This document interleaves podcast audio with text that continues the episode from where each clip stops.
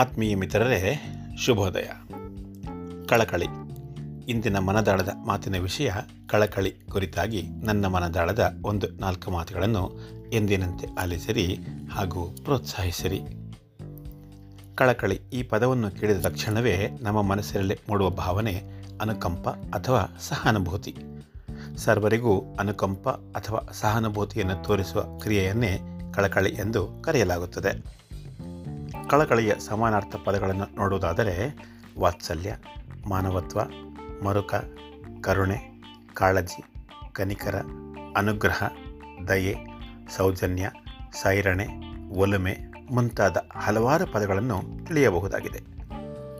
ಒಂದು ದೃಷ್ಟಿಕೋನದಿಂದ ನೋಡುವುದಾದರೆ ಮಾನವೀಯ ಸಮಾಜದಲ್ಲಿ ಮಾನವೀಯತೆಯ ನೆಲೆಗಟ್ಟಿನಲ್ಲಿ ಪರಸ್ಪರರ ನಡುವೆ ಕನಿಕರ ಎನ್ನುವುದು ಇದ್ದಾಗಲೇ ಅಥವಾ ಉದ್ಭವಿಸಿದಾಗಲೇ ಅಥವಾ ತೋರಿದಾಗಲೇ ಸಂಬಂಧಗಳು ಗಟ್ಟಿಗೊಳ್ಳುವವು ಹಾಗೂ ಶಾಶ್ವತವಾಗಿ ನೆಲೆಗೊಳ್ಳಲು ಸಹಕಾರವಾಗುವುದು.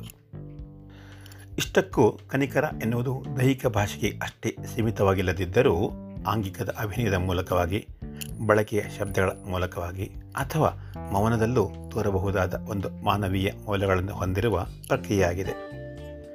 ಇದಕ್ಕೆ ನಾವು ನೀಡಬಹುದಾದ ಅಥವಾ ನೋಡಬಹುದಾದ ದೃಷ್ಟಾಂತಗಳೆಂದರೆ ಕಷ್ಟ ಕಾರ್ಪಣ್ಯದಲ್ಲಿ ಇರುವವರು, ನೋವಿನಿಂದ ಬಳಲುತ್ತಿರುವವರು, ಅನಾಥರು, ಮನೆಯಿಂದ ಮತ್ತು ಮನೆ ಮಂದಿಗಳಿಂದ ತೊರೆಯಲ್ಪಟ್ಟವರು ಮುಂತಾದವರನ್ನು ನೋಡುವಾಗಿನ, ಕೇಳುವಾಗಿನ ಅಥವಾ ಅನುಭವಿಸುವಾಗಿನ ಸಂದರ್ಭಗಳು ನಿಜಕ್ಕೂ ಅಮಾನವೀಯ ಅನಿಸುತ್ತವೆ. ಇದಕ್ಕೆಲ್ಲ ನಮಗೆ ತೋರುವ ಏಕೈಕ ಮಾರ್ಗೋಪಾಯವೆಂದರೆ ಸ್ವಲ್ಪ ಮಟ್ಟಿನ ಕಳಕಳಿಯನ್ನು ಹೊಂದಿರುವುದು. ಕಳಕಳಿಯನ್ನು ಸಾಮಾಜಿಕ ಸೇವಾ ಕಾರ್ಯಗಳ ಮುಖಾಂತರವಾಗಿ ಸಾಧ್ಯವಾದಷ್ಟು ಮಟ್ಟಿಗೆ ಪರಿಹರಿಸಲು ಕೈಜೋಡಿಸುವುದು.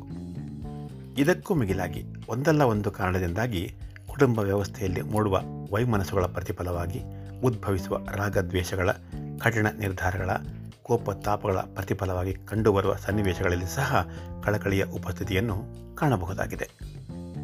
ಇವಕ್ಕೆಲ್ಲ ಕಳಕಳಿಯ ಮೂಲ ಮಂತ್ರವಾಗಿ ನಿಲ್ಲುವ ಬೆನ್ನೆಲುಬು ಎಂದರೆ ಮಾನವೀಯತೆ. ಈ ಮಾನವೀಯತೆಯನ್ನು ಮೌಲ್ಯವನ್ನಾಗಿ ಪರಿವರ್ತಿಸಲು ಅಸಾಧ್ಯ. ಕಾರಣ, ಮಾನವೀಯತೆ ಎನ್ನುವುದು ಬೆಲೆ ಕಟ್ಟಲಾಗದಂತಹ ಗುಪ್ತಗಾಮಿನಿಯಂತಹ ಅಂತಃಕರಣದ ವಿಷಯವಾಗಿದೆ. ನಮ್ಮ ಬದುಕಿನಲ್ಲಿ ಪ್ರೀತಿ, ಪ್ರೇಮ, ವಿಶ್ವಾಸ, ನಂಬಿಕೆ, ಮೈತ್ರಿ, ವ್ಯಾಪಾರ, ವ್ಯವಹಾರ ಮುಂತಾದ ಸಂಬಂಧಗಳಲ್ಲಿ ಒಂದಾದ ಮುದುಡಿದ ಅಥವಾ ಕದಡಿದ ಸಂಬಂಧಗಳ ಮಧ್ಯೆಯೂ ಮಾನವೀಯತೆಯ ನೆಲೆಯಲ್ಲಿ ಕಳಕಳಿಯನ್ನು ಕಾಣಬಹುದಾಗಿದೆ.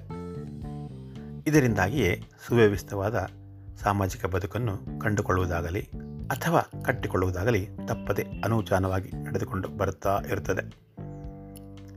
ಒಂದು ವೇಳೆ ಸಾಮಾಜಿಕ ವ್ಯವಸ್ಥೆಯಲ್ಲಿ ಈ ಕಳಕಳಿಗೆ ಸ್ಥಾನವೇ ಇಲ್ಲವಾಗಿದ್ದರೆ ಕ್ರೌರ್ಯ, ಕೋಪತಾಪ, ಹಿಂಸೆ, ಅತ್ಯಾಚಾರ, ಅನಾಚಾರ, ಅಮಾನವೀಯತೆ, ಮರ್ಯಾದಾ ಹತ್ಯೆ, ವರ್ಗ, ವರ್ಣ ಮುಂತಾದ ಸಾಮಾಜಿಕ ಅಸಮಾನತೆಗಳು, ಧರ್ಮಾಧಾರಿತ ಅಸಹಿಷ್ಣುತೆ ಮುಂತಾದವುಗಳು ಲೆಕ್ಕವಿಲ್ಲದಷ್ಟು ಬಾರಿ ತಾಂಡವಗಳಾಡುತ್ತಿದ್ದವು.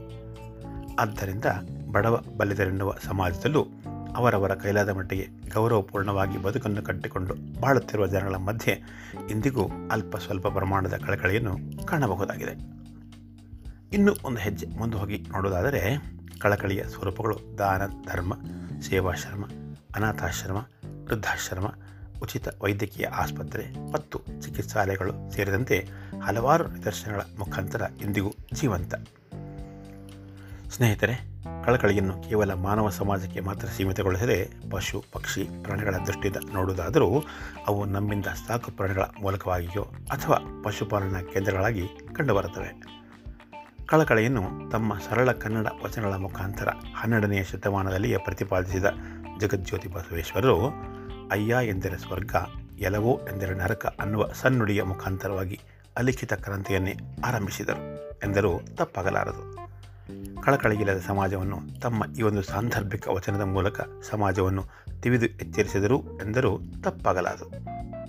ಕಲ್ಲನಾಗರ ಕಂಡಡೆ ಹಾಲನರೆ ಎಂಬರು, ದೃಢತನಾಗರ ಕಂಡಡೆ ಕೊಲ್ಲೆಂಬರಯ್ಯ, ಉಂಬ ಜಂಗಮ ಬಂದಡೆ ನಡೆಯೆಂಬರು, ಉಣ್ಣದ ಲಿಂಗಕ್ಕೆ ಪೋನವ ಹಿಡಿಯೆಂಬರಯ್ಯ.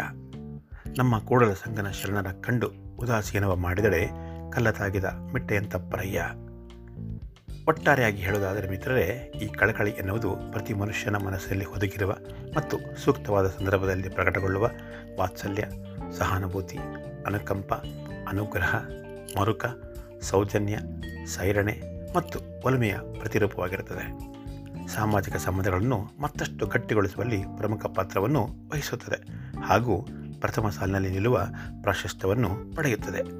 ಹೌದು ಅಲ್ಲವೋ? ಮುಂದಿನ ಭಾನುವಾರದಂದು ಮತ್ತೊಂದು ಆಸಕ್ತಿದಾಯಕ ವಿಷಯದೊಂದಿಗೆ ಮಾತಿಗೆ ಸಿಗ್ತೀನಿ. ಅಲ್ಲಿವರೆಗೂ ನಮಸ್ಕಾರ. ಇಂತಿ ನಿಮ್ಮೆಲ್ಲರ ಆತ್ಮೀಯ ಗೆಳೆಯ VR ಮುರಳೀಧರ್.